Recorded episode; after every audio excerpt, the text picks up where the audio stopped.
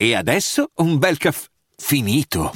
Perché rischiare di rimanere senza caffè quando puoi abbonarti a Caffè Borbone? Prezzi vantaggiosi, costi di spedizione inclusi, tante possibilità di personalizzazione e l'abbonamento lo sospendi quando vuoi. Decidi tu la frequenza, la qualità, scegli tra le cialde e capsule compatibili e crea il tuo mix di gusti e miscele. Mai più senza caffè con l'abbonamento Caffè Borbone. Tutte le info su caffèborbone.com. Un calderone una miscela di roba che non ho capito dove vuole andare a parare. Parlato spessissimo di Elisa ultimamente perché sta bella in hype, fa continuamente cose, roba, dà spunti, insomma è uscito il disco, quindi mh, mm, non credo diciamo che adesso ci saranno tutte queste occasioni di continuare a parlarne da questo momento in poi.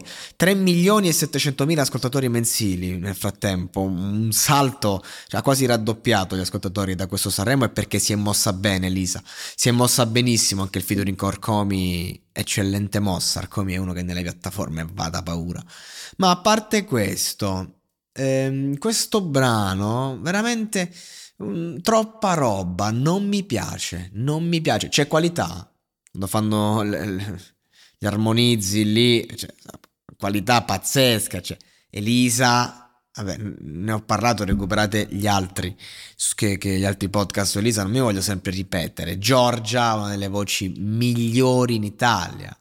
Dopo Mina, Antonella Ruggero abbiamo le Giorgia, no? E, ehm, Elodie che diciamo no, la, quella un po' più fresca a livello di età e di successo, però comunque eh, voce pazzesca anche lei. E poi abbiamo Rochelle che insomma si fa sempre riconoscere, si faceva sempre riconoscere per i suoi outfit molto provocanti su Instagram, mi ricordo. Eh, però insomma ehm, si è distinta nel suo percorso X Factor per la, per la voce, ecco, se, se, avesse fatto più musica di qualità, più canzoni eh, significative, perché comunque eh, ha sempre fatto canzoni superficiali, non sempre sempre, però eh, quando lei eh, ha una voce è una grande sensibilità, tra l'altro, quindi insomma se le avessero preparato le giuste canzoni a Rochelle, chissà. Comunque, Ehm, la canzone veramente non, non, mi ha convinto perché mi è sembrato un oh dai regà facciamo le matte, facciamo una canzone tutte insieme, sì sì un macello, ovviamente sono quattro grandi talenti quindi hanno fatto comunque un concept ben strutturato, professionale, l'hanno camuffato bene, però non, non ho capito perché ci sono aspetti interessanti e poi però ci sono aspetti talmente populisti, facili, buttati lì proprio. Uh, facciamo, fa- facciamo la canzonetta. Quindi sembra a metà tra il tentativo di una hit estiva e il tentativo di fare una di quelle canzoni di qualità ma che non piacciono più a nessuno. Eh, di quelle che hanno grandi voci, no? Eh, no, no, no, non mi piace affatto questa canzone. Non mi piace. Potevano fare meglio potevano prendere una bella canzone e, e, magari essere un po' più vere. Ecco, questa canzone non è vera.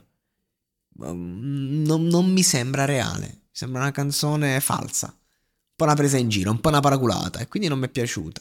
Punto. Poi oh, magari è una bella canzone. Bisogna capire pure come la lanciano, no? E, e magari farà rumore. Rumore, rumore. Ma eh, a me non, non mi ha detto niente considerando che ci sono Elisa e Giorgia, che sono le due, penso, cantanti donne che io rispetto più in Italia, insomma, no? Facevano una canzone in stile luce o gocce di memoria. Facessero una cosa del genere, mai? No, non, non si azzarda quel tasto, perché si ha paura. Si ha paura di, di fare un qualcosa che poi rimane e, e che, che rimane troppo poco. Allora dici, se non possiamo fare una cosa che rimane per sempre, rendiamo noto che stiamo facendo una cosa che deve solo girare, tanto, brevemente. E questa è la tristezza. Questo è il problema della musica di oggi, non di questa canzone.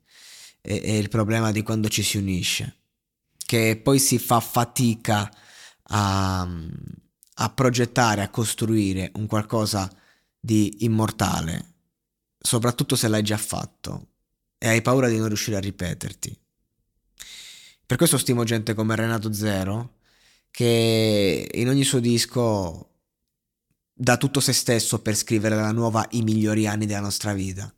E è chiaro, non ce la farà mai, perché è la canzone forse più importante della storia della musica italiana, la canzone più bella, cioè, si può dire. C'è un tot, un numero di canzoni eh, che tu praticamente puoi permetterti di dire questa è la canzone più bella scritta in Italia, ad esempio, e nessuno ti potrebbe contraddire, non è una, ne sono diverse. Ecco, Renato Zero ha scritto una di queste e nei suoi dischi eh, ci sono canzoni che le, che le scrive e le interpreta come se fossero quel brano lì, ecco ed è quello che mi aspetto sempre da, dagli artisti. Certo, Elisa è brava perché si sa rinnovare e ci ha dimostrato che sa muoversi nel mercato, cosa che le sue coetanee non sanno fare molto. E, e ha fatto delle belle canzoni e, e ha portato a Sanremo un, una canzone di super qualità, eh? di quella roba lì, quindi va bene. Cioè, Elisa fa, sa fare tutto. Il featuring magari poteva sfruttarlo per fare di più. E invece no, ci sta, ci sta, bene così, insomma, saprà lei.